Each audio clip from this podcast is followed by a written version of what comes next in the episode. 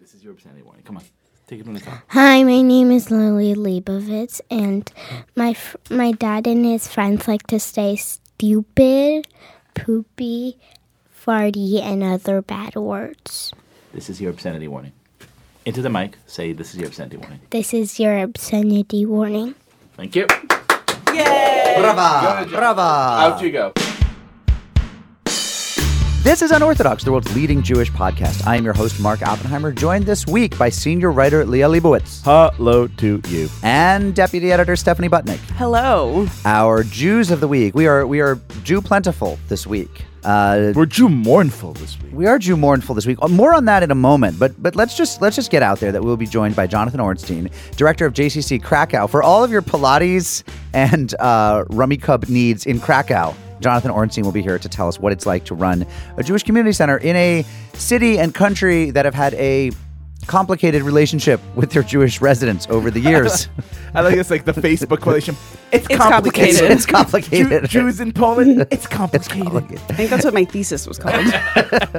We'll also be joined by Gabby Birkner and Rebecca Soffer of Modern Loss. Modern Loss is a website, book, virtual community, IRL community. It's it's a community of people uh, talking about how to deal with mourning, especially for for younger people, for people in their 20s and 30s who may be experiencing unexpected loss of parents, partners, and so forth. They are amazing, uh, and we're very excited to talk to them. It's, Uh, it's morning in America. but it's mourning with a U because the holiday coming up this weekend is. Is it a holiday? It's a minor fast It's a- day. there's no such thing as a minor fast day. I believe that theologically this is a minor fast day. Shira confirmed. Uh, Shira listen, Telushkin, it's our a minor producer. fast that you could like have smoothies. It's the 17th of Tammuz, uh, Yud Zayin Tammuz, a dawn to dusk minor fast day. Uh, only dawn to dusk. That's why it's minor, right? It's not the full 24 hours. and no, seriously, it kicks off the three weeks of mourning before Tisha B'Av, otherwise known as the weeks when the New York Times wedding pages are relatively Jew free because you're not supposed to get married during those weeks. It's the lead up to Tisha B'Av, which is the destruction of the temple. Mhm, it's the day that the walls were breached. Right. According to the Mishnah, five things happened to our ancestors on 17th Tammuz. Uh, the, the tablets of the Holy Law were broken. Continual sacrifice ceased. Jerusalem was stormed. Um, something about the holy an idol being placed in the temple, and it was Seinfeld was canceled. anyway, uh, for those of you, I think it'd be really interesting if some of our listeners who are maybe have not Yom Kippur fasted in a while, this is your stepping stone. This is your your gateway, your your gateway drug. Do it. Do a minor fast. like a training. do a bissel of fasting. I told this story before, but run. it is worth mentioning that um, one of my favorite stories I ever I ever wrote was when I covered the large evangelical megachurch in Jacksonville, Florida, that was fasting for 30 days. Um, and it turned because evangelicals love to fast, but it turns out they don't really fast. They were doing the the, the preacher of this megachurch was doing a smoothie fast. Yeah, a, a juice cleanse, if you will. where he was eating only smoothies. And here I was, this Jewish reporter. They had me in their green room because he had one of those shows. Like it was a megachurch. They literally had a green room uh, b- before he went on stage, and he was in the green room telling me with his smoothies. And I was like, "Bruh, like." I thought you were fasting. He's like, well, I mean, I'm- I can't fast for 30 days. It's smoothie fast. It's like literally welcome to being a woman in America. Plus, dude, where, where I come from, people charge you like $130 a day for this exact this full experience. Uh, so, what is up, Jews? Stephanie Butnick, how's your week been? My week has been good. I finally looked up from my phone while I was outside our office on, on Sixth Avenue, and I realized there's this like tiny string on the uh, from the lamppost to the lamppost, and I was like, oh my god. Have I been walking through an Eruv every day on my way to work for the past seven years and just You never know it. noticed? And so I looked it up, and like NYC Eruv is a very legit thing. It goes all around the city on Sixth Avenue from I think from Bleecker Street to 55th, but it's only on the east side of the street. It's like this is this whole amazing thing. So the Eruv is basically what allows people, particularly women, I imagine, to hold to either push a stroller on Shabbat or to hold items. Um, Right, because you're not allowed to carry on Shabbat. Yeah. But if you're within an Eruv, you're technically within your spiritual house, the metaphorical house. It's my favorite Jewish loophole of, Yeah. the, of every Ever. of all of them. So here, so interestingly, Yeah, can we do an eruv for like bacon? Like you're already in your spiritual thing. You could have that cheeseburger. it's like what happens in the Eruv. so you right. know, there's no Eruv on my wife's ancestral homeland of the Lower East Side. Correct. Because the descendants of, Reb. Moshe Feinstein don't believe that you're allowed to put up a string and say that if you're within the string, it's your house. They're like, that's and therefore bullshit. you can push a stroller or carry a coat or whatever. So therefore, whenever like young hipster observant Jews move to the Lower East Side, as soon as they get more than a couple kids, they have to leave because you can't really take a big family outside without an eruv. Mm-hmm. And every other Orthodox Jew in the world signs on to this loophole, except this little tiny clique on the Lower East Side who t- who make sure that their alderman or selectman or counselor won't let the public utilities put up an eruv. So they're actually murdering Jewish life on the Lower East Side. It's like Life of Brian. We're not the People's Judean Front. We're the Judean Front of of the people Yeah. of the exactly Amazing. so you just discovered the mi- the the nomad eruv basically the flatiron eruv I mean, it just shows that like I just have not ever looked up. Amazing. Liel can you top that I think stephanie I just can. discovered there's jewish life in midtown what do you got I discovered Jewish summer camp writ large. So my kids go to the JCC, which we oh, love. Oh, we Hudson, know. Hudson still goes there, but Lily this year is starting Camp Settoga, which is a JCC camp, you know, up upstate. Now, y- some of our listeners may remember my stories about summer camp, which involved eating off a door that I tore off of a latrine. Yeah. uh, That to- was like your table, That's right? it, right. To use as a table slash oven slash, Slash bed. bed slash you know uh, wash basin. Yep. Uh, it- it- like literally, my summer camp was a field. Uh, it's like you could use part of it to play, part of it to there's a field with barbed wire Part around of the it was It's a- perimeter a, a field of Just dreams. stay here. it, it it was sort of like you know Hogan's Heroes in in the Galilee. That's the camp it was about, Their right? summer camp is the most amazing thing. It has a, a parkour station. Are we uh, still doing parkour? Oh, we're still doing parkour. Wow. It has a gymnastic station. It has like a rappelling slash zip lining, wall climbing. It, it is literally the most incredible thing I have seen. And and I was I I really I mean, if they admitted me, I'm quitting this. You're quitting the show. and I'm just going there like year your long. calling actually year might be camp director Liel There's there's a problem here because the, the problem would be hygiene because the way we were trained with summer camp in Israel, Yeah, right. not so much mine as you as would to- shower from September to my- June? The standards to which you Mark have- literally, and this is Israel. I mean, consider the Right. temperatures and everything. Literally, we would shower maybe twice a summer. It's disgusting. This is like they were the like, we world need I to save came the from. water. yeah You came back and like you walked into town and everyone was like, ah, no. I, I don't think I would. uh You know. Well- think I could But you know over what? When you say camp, can I tell you what that reminds me of? what's that Our amazing Camp Unorthodox 2018 special edition T-shirts, for part of our Oh, fundraiser. right. I'm shilling for it. They're they're like in the camp font. It's like literally like the log font. Yep. they are a thing and of it's great so beauty. good. And you, it's the our, our our reward at the seventy two dollar level. I'm so glad that you're actually shilling for this because you know I've always done these ads the last two years, and the reality is, if we're to judge from our mailbox at all, like people think people like me fine, but nobody's obsessive about me. Like nobody's going to give money because Mark Oppenheimer. Nobody feels they have to give money because Mark said it. Whereas Liel's fans, they would they would enlist in the IDF for you. Your fans would. Stephanie Sins would adopt a cat for her. Like you, Can they you adopt have, mine? You you have more obsessive fans than I. So Mark, don't you know what? sell yourself Yeah, short. I don't know that that's true at all. I Uh, I'm just I'm your just reading fans the are mail. quieter because they're yeah. you know normal people. Your Ours fans have like just- savings accounts that they can donate from. That's They have right. IRA. They have IRAs. Actually, they can't. The money's protected in IRA. They can't touch it till they're You, 62. your fans are IRA. My fans are NRA. You know, it's a, that's human life benefits. But My you know, fans are OMG. I, your friends are OMG. But but I, I have I have I have a modest proposal, if you will. Let let's put this theory to the test. Okay, how are we gonna do that? This this this fan showdown. Okay. Let's see. Uh, let's actually take it to the fans, guys. Here's what we're gonna do. Uh, if you like the show, and you do, And you do. you're listening to us now, uh, g- give us money, which is how we, you know, keep the show going, which is a really good thing to do to help your favorite Jewish tabletmag.com slash donate. Correct. But here's what you have to do. In the notes uh, for your donation, put one name. It Could either be Mark, Stephanie, or Liel, spelled L I E L. Um, and Mark with a K. and we're going to turn this into a competition. And and because it's us. okay, what should we do? Yeah, because it's us, I think that the person I like where this is going. the person who gets the most, whatever, the person in the middle, whatever, the person who gets the least people, The loser. the loser, Yeah.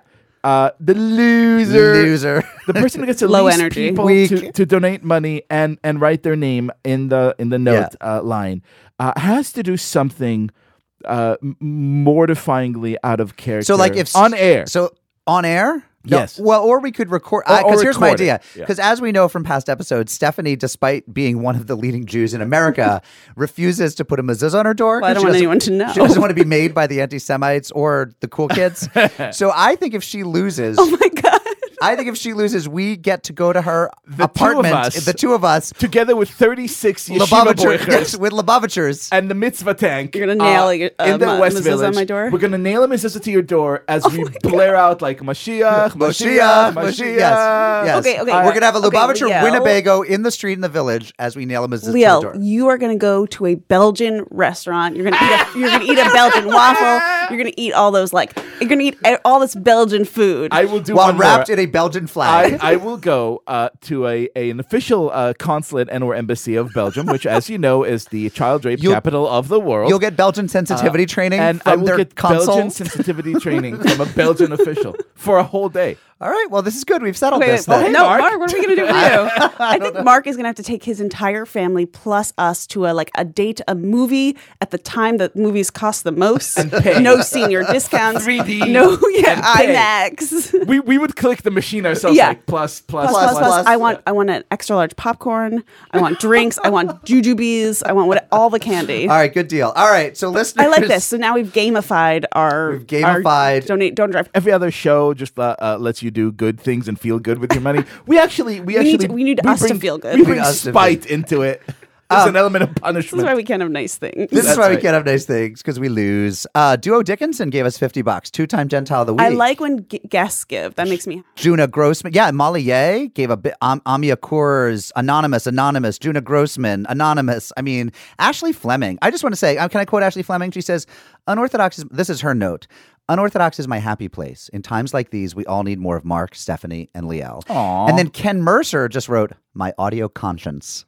That could be a T-shirt, like unorthodox. Your audio conscience. My favorite one said, "I don't give to my synagogue drive, but I do give to the unorthodox drive." I felt a little bad about that. It's like we're taking money. we out are of the Yom Kippur appeal. We are the Yom Suck Kippur it, Rabbi.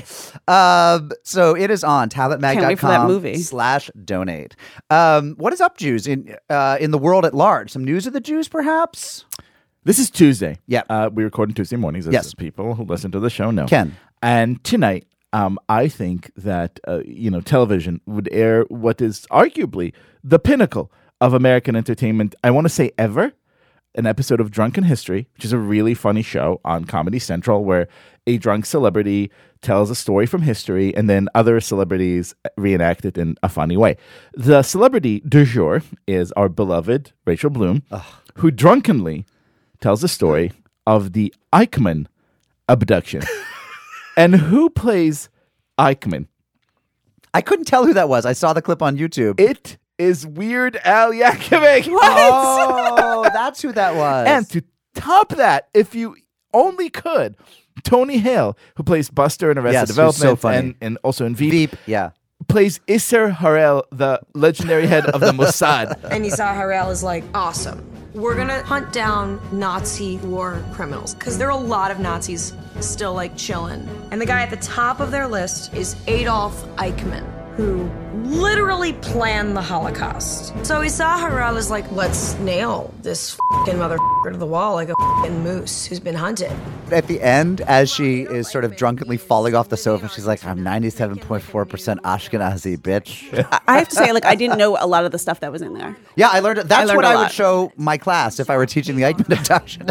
Argentina's really bad about extraditing Nazis. They like don't give a shit for some reason. I don't know why. I don't know why, but they're just bad about it. And he tells Zvi Aharoni, if we're gonna capture Adolf Eichmann, we're gonna have to we're gonna have to like full and kidnap him, like like a kid on a milk carton. We're gonna have to milk carton Adolf Eichmann. Um, well, I'm thrilled that your news of the Jews is that a funny uh, video is debuting on Comedy Central. Is there any more substantial news of the Jews? Anyone quickly? Oh, there was another El Al incident, wasn't there? Oh, that's right. if the it's a LL of the Tuesday, then there was another. There was a. Haredi man refusing to sit next to a woman on some airline. Actually, according to the Jewish Telegraphic Agency, four Haredi men refused to sit next to a woman. How would all four of them? Oh, I guess they tried them serially, and each said no, woman, Isha, on an El Al flight from New York to Israel. And then the Israeli rapper, uh, who goes by the moniker Sagol Fifty Nine. Do you know mm-hmm. this guy? Is he I big? do. he was like on the plane too. He was on the plane. and he actually pointed out in talking about it on social media that after all of the women were kicked out of their seats and harassed and degraded for being women, they didn't even get bumped up to first class. They had to stay in economy. Oh, wait, so this tell is four different women. It wasn't like they tried to get like there's just women all over the plane that were just you know Can you imagine the offending women men. all over the plane? How not, not in their they? own section. According to just Segol 59, wherever they want. According to rapper Segol 59, one of the four Haredi Orthodox men, uh, who was, quote, particularly devout and ascetic, got on the plane with his eyes closed so he wouldn't see the women. And he was led by the hand of one of the other men and remained that way throughout the flight. So it's what, like a seven hour flight? just holding hands. It's an 11 hour flight. But you know what? I'm going to try that next time. I'm just going to get it like with my eyes closed, be like, hi. Here's what I think: if you don't want to sit next to a like if there's a if you have an issue with sitting next to someone, you need to buy two seats. By Three. by three seats, get Three that whole seats. row to yourself because right. it's like you th- this this boils my blood. Like this is such bullshit. You, you can't just go on an airplane and be like, oh, I actually don't want to sit next to that person. But did I ever tell you guys this that when I was on the plane to visit my sister in Israel when she was living there, I was taking a Yiddish class, my intro to Yiddish class at the Workmen's Circle. What up, Kolya? Amazing, amazing instructor. And there were all these like Orthodox children that were sitting in my row, and they were speaking Yiddish, and I understood enough to understood a chi- to understand a child speaking Yiddish, and they were literally saying, "I don't want to sit next to her." Yeah. All- none of- but none of the kids. It was not. It was gender. It was gender. The girls didn't wanna sit next to you, No the one boys wanted to sit next to me. And then I took out my iPad and started playing Scrabble, and all of a sudden I was like Oh. a freaking Pied Piper of like Haredi children, just like It's like standing. Moishala. They were standing in the aisle, and What I was like, "Oh, now magic? you, now you guys want to sit next to me." Well, from bad to worse, I'll just I just want to uh, to quote my friend. This story, uh, like El Al, fortunately, you didn't give us the worst news of the week. This is I'll read from from my friend Dan Friedman at the forward. British University uses Nazi quote to inspire students. The Career Advice Department at University of Exeter on the southwest coast of England sent out an inspirational quote in a mass email. Quote: One cannot permit unique opportunities to slip by for the sake of trifles. But as local newspaper The Falmouth Packet reports, I should have done this in a British accent. The Falmouth Packet. Packet. The inspiration they are drawing on comes from Nazi General Erwin Rommel. According to the BBC, the university has issued an apology. Quote, this was a genuine error and in no way intentional. However, we apologize, with an S, unreservedly for any offense it may have caused, and have put additional processes in place to ensure this doesn't happen again. What are the additional processes you put in place to ensure that you don't send out Nazi quotes in the future? You install Google in every computer in the university so you can freaking Google a quote uh, before you put it this on. does remind me that I was I was at a Soul Cycle class last night, and the and the instructor was From like, Workman Circle to Soul yeah, Cycle. Well, yeah, I'm just the Stephanie dropping Butnick names. story. No, no, I was like, she was like, okay, now add some resistance, add some more resistance. If not now, when? And I'm like, yes.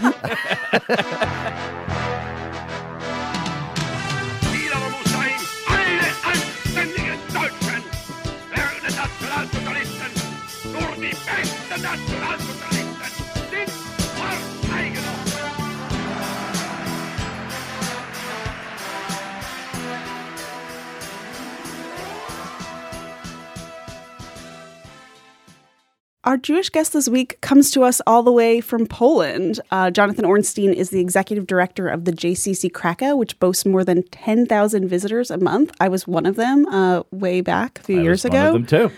Jonathan, thank you. I'm feeling you. so left out. Mark, we'll get you there. Thank you for being with us. Pleasure to be with you guys. So I imagine you're not what people expect of a JCC Krakow director. I will tell you that when I met you in Poland 2011, I would say, the first thing you said to me was you made fun of my alma mater, Duke University.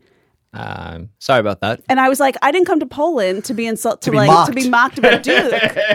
so you're like, because you're from you're from you're from here, right? I am from here. I'm from New York, and I apologize for mocking you. So how'd you how'd you get to Poland? How'd you get to Krakow, man? From Queens? Isn't it obvious? The Queens to Krakow is not the obvious path to take. it is not. I uh, went to sort of blew off my American life, went to Israel, made Aliyah, was living on a kibbutz, was a lone soldier on the kibbutz. After the army, deciding if I should stay or go, met a Polish woman, volunteer on the kibbutz, and just picked up sight unseen, never been to Poland, and picked up and moved there. And Look at that was in 2001. Then I uh, Did you know what you were going to do for work? no idea. You were just Didn't- going to be a house. You were basically going to be a kept man. Exactly. in Well, he, Poland. he landed. I and They're was like, oh, you're Jewish. Do you want to run the JCC? yes, exactly. So then I came to Krakow. It didn't work out with her. We broke up, but I fell in love with Krakow. I was teaching at the university there. You left her for Krakow. I left her for Krakow. well, once you see Krakow, you'll understand why. What had you been doing for the 10 years between moving there and getting the job? So it was about seven years. I was teaching Hebrew at the university, Got at it. the Jewish Studies department, which is a lot of non-Jews studying Hebrew, which was Is it even in so here at a school where non-Jews are studying Hebrew? It's often evangelical Christians, but they don't have many of those in Poland. Like No. who was ta- was it people who felt bad about what their great grandparents did to the Jews? No, no. These are young Polish non-Jews who felt that the country lost something when the Jews were murdered and then kicked out and then driven underground, and wanted to learn something about this uh, this almost vanished people, this almost vanished culture. How many Jews are there in Poland? Depends how you count, right? Depends how you count. We eh, the official in the guidebooks it says there are about 120 Jews in Krakow, and we have 700 Jewish members at the JCC. So all the number you can throw all the numbers out the window. I would say, if we would say by law of return, if we would look at how many Poles today have a Jewish grandparent, I'd say it's probably about 100,000. Wow. Which is an order of magnitude higher than any of the official numbers. I was numbers. about to say there's 700 Jews in my building. like literally. right. So, what's your community like? I mean, who are the people who make it up? What? How old are they? So it's Holocaust survivors, Polish Jews who survived and then stayed, never left Poland. And there are a lot of young people, which is really interesting, that are finding out they're Jewish. For example, people that grew up without knowing they're Jewish, and then they find out in all different ways. Uh, someone finds a box in the in their grandparents' attic with black and white photos. They start looking at them. People with long beards. They realize there weren't any Amish in Poland in 1939. Something else might be going on, and uh, start the process and figure out that they're Jewish. So stuff like really interesting stuff is going on. A lot of young people involved. And I imagine the JCC is sort of the the central, the, the locus for that kind of activity, right? Absolutely, that's why we were set up to be sort of be a magnet to draw these people, the young people that are finding out they're Jewish, and bring Do you have back. like a like a kit by now? Like a pamphlet? So congratulations. So you're Jewish. You discovered a black and white photo in the attic. Here's, right. here's what to do next. Here's the, the good and the bad. Right. right. A quick guide to uh, assuming all the guilt. You know, you have to get people up to speed. It takes a while after. the guilt, the After that. fear, the Guilt, the history, fear, right. all, all of it. Um, why is there a JCC in Krakow, given all the decades of pretty sleepy Jewish life in in Krakow? There is a JCC because Prince Charles actually came to visit us uh, in Krakow and he met with some survivors in 2002 and he was very moved that he wanted to help them. And the original idea was doing a senior citizen center. And then a couple Jewish organizations, World Jewish Relief and The Joint here in, in the United States, realized that there was something else going on, that there were young people starting to find out they were Jewish. So they went back to the Prince with an idea instead of doing something only for senior citizens, let's do something with a broader mandate to serve, to try to bring these young people in. Prince Charles said okay, and then they were able to raise the money and build the JCC. So in 2008, Prince Charles came and opened the JCC. It's funny because that happened in New Haven as well. Although actually, it was it was actually Queen Elizabeth who came and opened our JCC. In uh, so, did he actually cut a check? I mean, what did he do besides He did. He show made up in a double-breasted suit? no, no, he did. He made a donation, and then with the prince's involvement, they were able to raise more money, as you would imagine. And then he came out with uh, Camilla, with the Duchess of Cornwall, and spent the day with us. In Oh, 2008. this was 2.0. So Yes, exactly. um, Diana. No, no.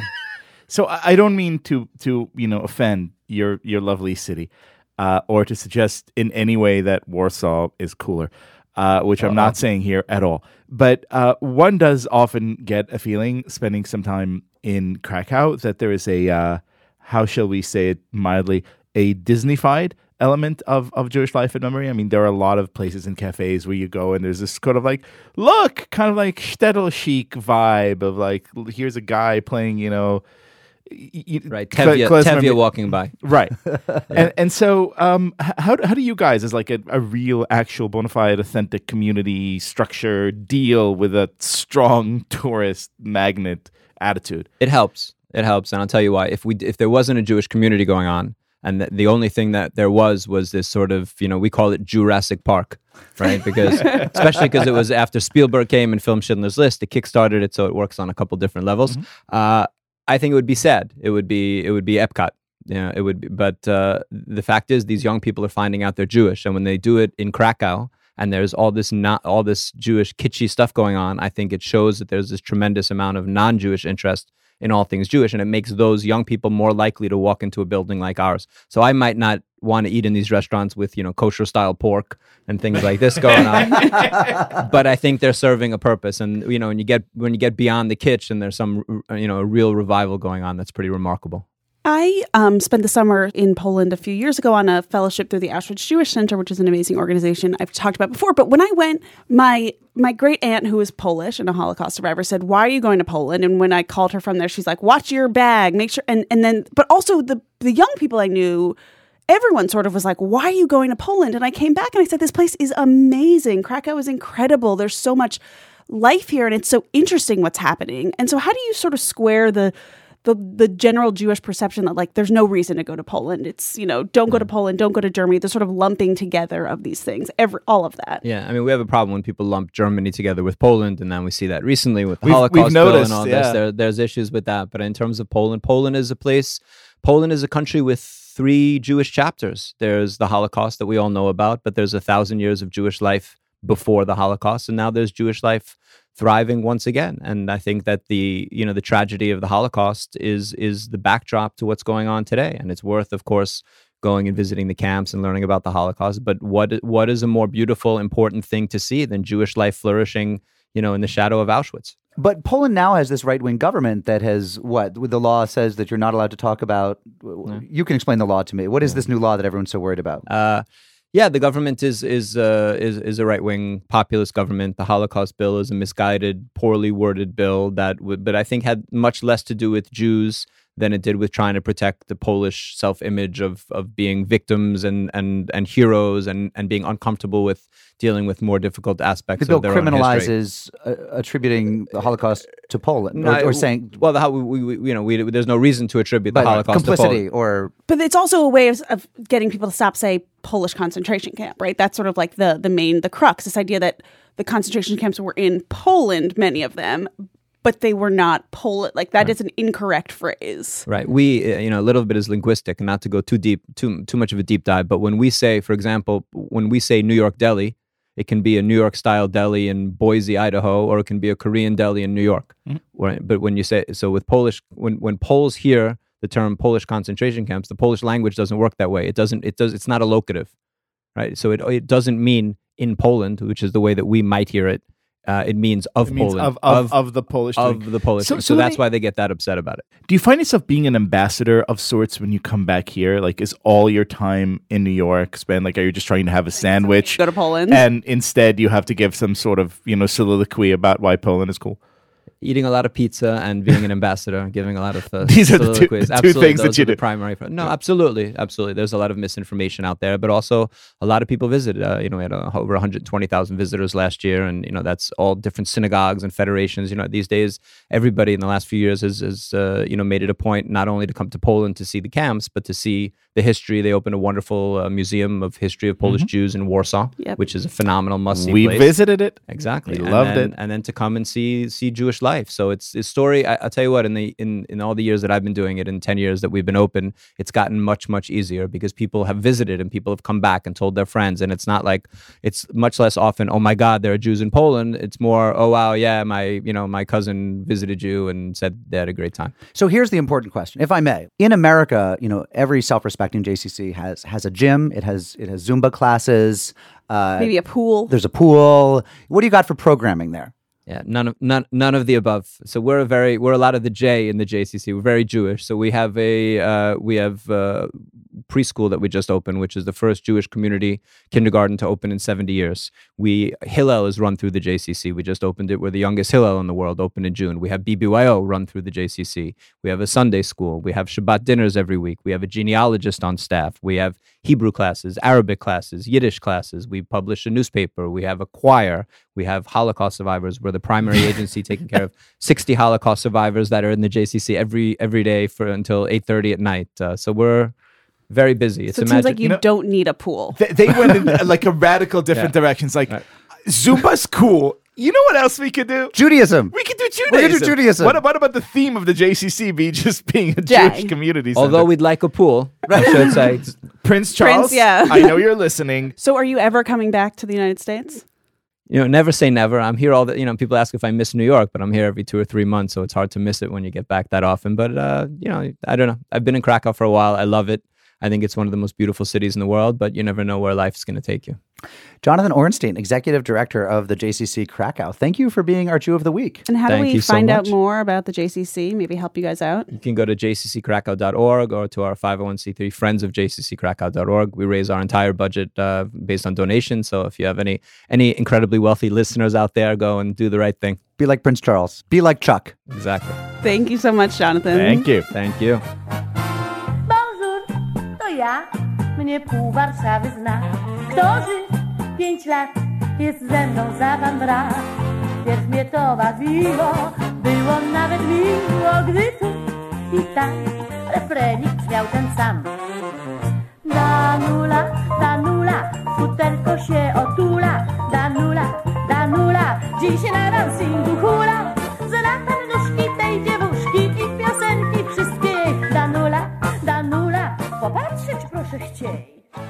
All right, we have a double trouble Jewish guest double header. I don't know. We've got two Jewish guests this week. Two Um, thirds of the Jewish Charlie's Angels. Exactly. Yeah. We are here with yeah, I like we are here with Rebecca Soffer and Gabby Birkner. And Is they- that, by the way, I'm sorry, the collective term, a trouble of Jews? Of Jew- let me do this intro. You guys are being a real trouble of Jewish guys. Rebecca Soffer and Gabby Birkner are the co-founders of Modern Loss, a site that aims to make conversations about grief more candid, real, and less fraught and awkward. So, Rebecca and Gabby, can you tell us a little bit about how you started this site? Um, well, sure. This is Rebecca. We started the site um, more than four and a half years ago. And the reason we launched it is because both of us went through some pretty profound loss, pretty crappy loss at a younger age than either one of us would have anticipated going through it. And we just realized very, very quickly on our own and then together that there was just this huge white space in terms of, you know, an honest, open, no holds barred, snarky, humorous exchange on the long arc of grief. Gabby, when, when, when you and I talked, you, you had an, a very interesting kind of metaphor to describe what grief felt like to you. You said it was a little bit like a game of Candyland. Yeah, I mean, in the Jewish tradition, you have these like you have this calendar set out for you. There's this liminal period before burial and the seven days of Shiva and the 30 days of Shloshim. You have a year of Kaddish, at which point you're kind of expected to be in a different place, and you may be, but you may not be. Um, and the way I experience grief and the way many people in our book experience grief is that it's not such a linear process. It's more like a game of Candyland where you think you're approaching the castle or whatever is at the end, and then somehow you pick up a gumdrop, and then you're at square one or square gumdrop. So, you guys, you both suffered, you know, tremendous personal loss that obviously spurred the creation of the site. Is it hard to talk about that suffering in a professional context? And will you tell us at the same time? and whether you- it is or not, will you tell us what, what Yeah, happens? sure. is it hard to sort of perform those stories? I mean, yeah, I, I think it's very safe to at least speak for Gabby when I say that neither one of us probably set out in life to do this um, as a as a, a project, be it Right. full time or part time. You time. know what'd be cool? Yeah, I wasn't like six If years lost old our and be like parents "You know traumatically and then made a career out of it." I lost everyone I loved early and then just like honored them for the rest of my life. Um, that just wasn't my plan. You know, I was working. Um, you know, I was thirty. I was working in daily TV. I was working for the Colbert Report, which, as you know, you might imagine when you're working in a daily production, it's a grind. You're thirty. Your foot is like very hard on the gas pedal of of life. You're working crazy hours. You're going out hard, trying to maybe meet somebody, maybe trying to afford like a larger apartment at some point in New York City. And I was doing all those things. And then um, my parents and I went on a family camping trip. And right after dropping me off that night, um, in my apartment, they continued on to Philadelphia, where, where that's my hometown. And less than an hour later, I got a phone call that there had been a terrible accident on on the New Jersey Turnpike, um, which, as you can all imagine, you know, is like a highly, highly, highly insulting place for you know something like this to happen to a loved one. Any any place is insulting, but Right, that's just Turnpike, beyond. And I'm a Philadelphian, yeah. so like terrible. Um, and you know, I heard my dad; he was screaming in the background, and um, you know, I, I was told to rush down there, and and immediately found out what what I knew as soon as I got that phone call, which was that she, my mom, had not survived this car accident. My dad was in the car with her. Um, and thus began my, you know, injection into this world of grief and Three years after my mom died, my dad died. He had a heart attack. So I was freshly 34. Um, I was freshly married. And, And you were an orphan. There. I was, li- yeah, an and orphan. an only child. Yep. And I, to me, Yep. I thank God so much as I get older, and my parents, thank God, are so well and have another thirty years in them. I hope, but forty. My mother would be insulted that I'm saying she's only has thirty years left. Right. She's seventy four, but. I think of having siblings as such an ex- extraordinary comfort should anything happen to my parents. I can't. Uh, uh, do you feel when you look around at your friends with siblings? Do you feel um, that it was harder for you as an only child? Does that make a difference? Yeah, I do. Objectively, do. I objectively do. I think that there are a lot of siblings who don't get along, and I have seen siblings who are raised. You know, they're very close when they're younger, and then they're more estranged. So I'm absolutely generalizing when I say this Yeah. because plenty of siblings are not close. Plenty of siblings deal with the fallout of death in a different way and it doesn't jive Yeah. in ways that fracture them. Yeah. And there's the inheritance process, which let me tell you is not fun. It's not fun. Thank God my siblings and I don't have that to worry about. Yeah, so- great. Like, like you know, like hopefully it's only like th- three as many chairs to Right. split as there are. Do you want mom's you other deck of solitaire cards? Right, exactly. Gabby, So, you're you know. also an only child. I am also an only child. And so people ask me, is it harder? I mean, you know what? The truth is, I don't know. The truth is, I think probably yes um, and probably no. Just having edited um, so many stories on the site, and we have more than 500 pieces on modernloss.com, we, you know, I've come to understand just how complicated the process can be um, between uh, siblings, just between people who love each other. Um, you know, I guess I would have loved to have that support in an ideal world, but the only real answer I have for that is I don't know. Tell us your story. Okay, so um, Liel actually knows my story because five months after um, my father and stepmother were murdered in a robbery, which is the gist of that story, um, I took a job at a newspaper and somehow managed to function at that job, um, sitting right next to Liel. So he knew me at total peak train wreck. Um, so the story, the gist of which I just told you, was um, my dad and stepmother were murdered by a methamphetamine addict who had been sent by a local plumbing company to do plumbing work in their home. Um, they had moved 18 months prior, about 18 months prior, to Sedona, Arizona, which is a, actually, like, as opposed to the New Jersey Turnpike, a totally beautiful place to die, but, like, you're still dead. And, um, and so in the aftermath, I was just, you know, thrown into adulthood. I was about two years out of college by just all these things I had no reference point for. I mean, police and prosecutors, medical examiners, mortuaries. And my friends who were, you know, also mostly 24 hadn't lost parents, let alone known anyone who had been murdered. And it became an incredibly isolating experience and just like also logistically challenging. I remember like I was I remember sitting next to Liel when I was, you know, 24, 25 and like trying to come up with ways to tell the person I had met, you know, on J date or wherever I was meeting people or at the Oak Room or wherever we were going um, way back when. And I'm totally dating myself that like this like terrible, horrible, no good thing had happened, but like, hey, I've got no baggage, um, or like I'm totally fine, um, which was, um, you know, certainly not true. Um, and the messaging was certainly not. My easy. father was brutally murdered. Tell me about your family. Oh. Yeah, exactly. so many. Dad, Right. Gabby and I could go on for hours about our dating stories. You know, just how you realize very quickly that people are allergic to this conversation, whether it's like a peaceful death at the end of life or whether it's a murder. They a don't lot of hear people, about yeah, they all of a sudden have like an early earnings call in the morning. Oh my god. But so the book is such an amazing extension of the site, and I'd love to know from each of you what your favorite part is, like what the what contribute, you know, what contribution just you think sort of really really moved you. Gabby? Okay, there's many, um, and it's really hard to pick one. There are 44 contributors in addition to Rebecca and myself, who wrote extensively in the book. But um, two pieces that come to mind is one by Hallie Tanner, who is a novelist, and she talks about the right to hold grudges in the aftermath of losing someone you love. Like grudges don't always serve us well, but in this case, she feels like this is righteous indignation. She makes a really funny comment about how people don't remember um, what they ate for lunch yesterday, but they remember 20 years later who didn't show up at the Shiva. Um, another piece, which is completely different, um, is by Jacqueline Murekatete. Um, and she survived the Rwandan genocide, having lost her whole family, multiple siblings, both of her parents, her grandmother.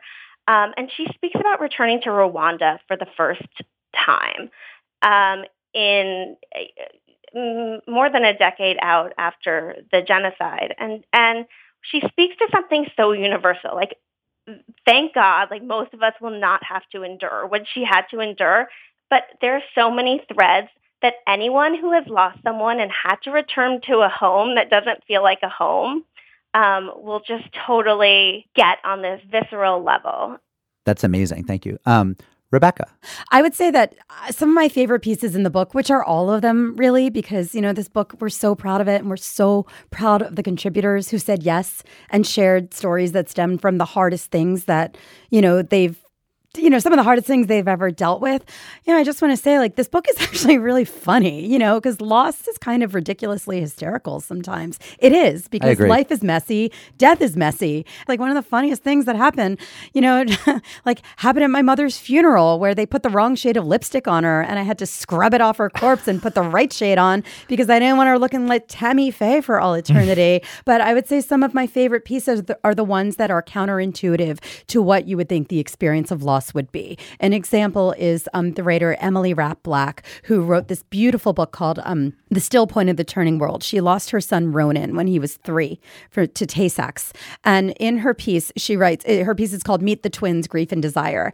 What I love about it is you kind of you conjure up the image of a grieving young mother. Um, you think of like maybe she's hiding behind a mantilla, you know, like she's shrouding all the mirrors. You know, the the the child's room is like cloaked in darkness, and you know her lead is after my son Ronan died, all I wanted to do was write and fuck, and I love that because it's real. She's being honest. She's like, don't make me the you know like the the like la madre, like the you know like the holy you know Right. bereaved mother because I am that, but also like I I. I need to connect physically and carnally with people to move through this awful thing that I'm going through. And it's great because I think it kind of gives voice to the flip side of what you think it would be. And be. possibly also to take her mind off it. and possibly It- to also take- escapism, right? Maybe, yeah, maybe Yeah. for a minute, you know, yeah. And I think like another one last piece, and maybe Gabby and I can both. I love that we asked you each for one. You both come with two. That's awesome.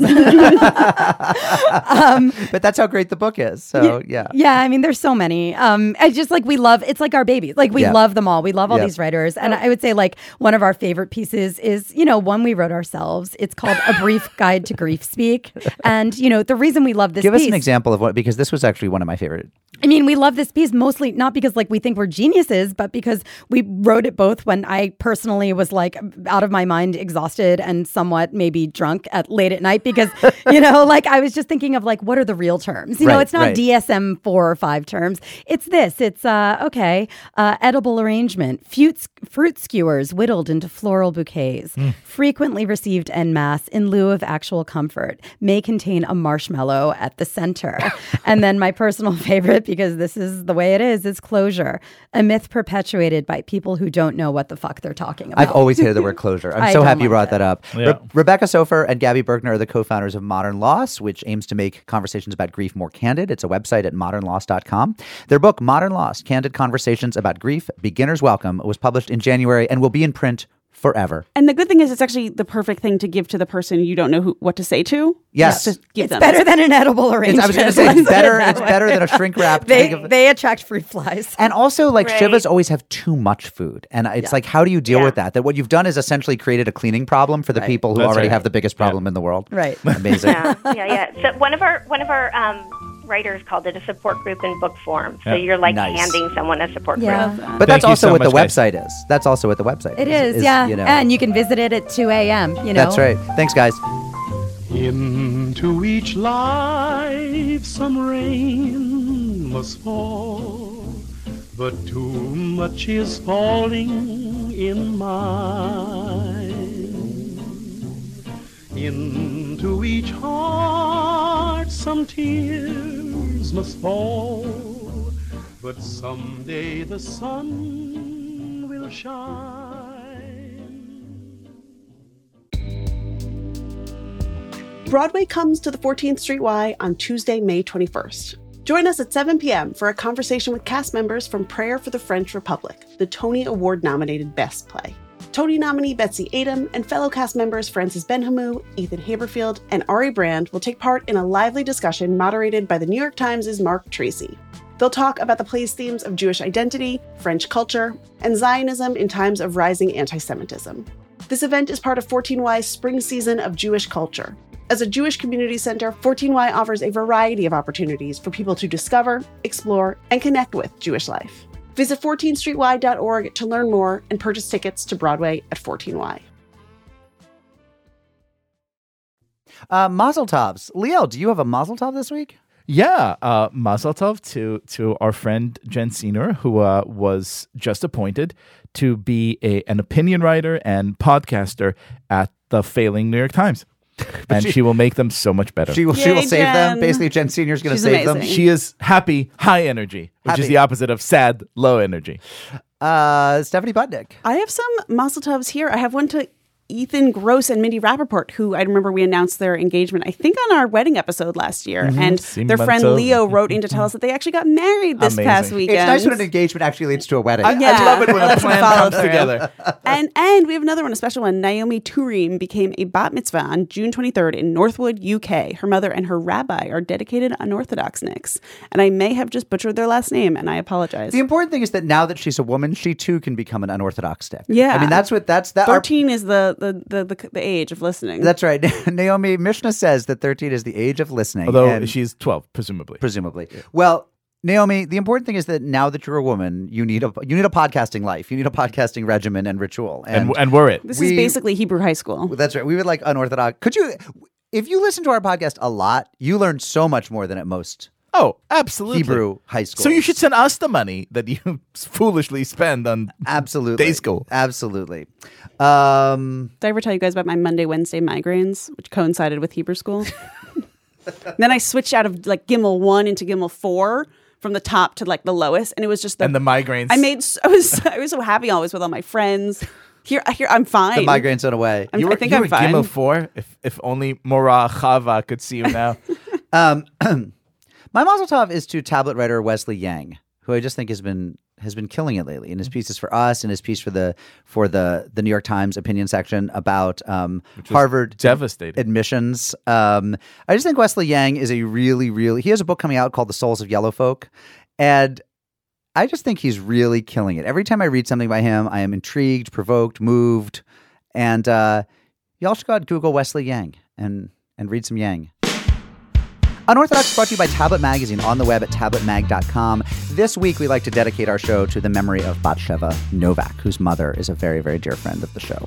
You can write to us at unorthodox at tabletmag.com or leave us a voicemail at 914 570 4869. You can also ask for our newsletter by putting newsletter in the subject line. We often come to you live. To book us, email producer Josh Kross, that's Kross with a K, at jkross at tabletmag.com. Hit up bit.ly, that's bit.ly slash unorthoshirt to find the latest in unorthodox gear. Follow us on Instagram at unorthodox podcast and on Twitter at unorthodox underscore pod. Follow Stephanie on Instagram at S Butnick.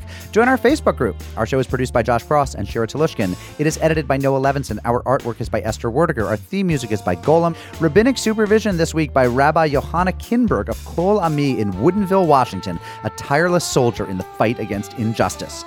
If you would like to nominate your rabbi to offer rabbinic supervision, write to me at moppenheimer at tabletmag.com. We recorded Argo Studios, which refuses to serve Sarah Huckabee Sanders, and we're proud to be proud of the Panoply Network. You said you part to be proud of the Panoply Network. and we're panoply to be part of the Proud Network. Shalom, friends.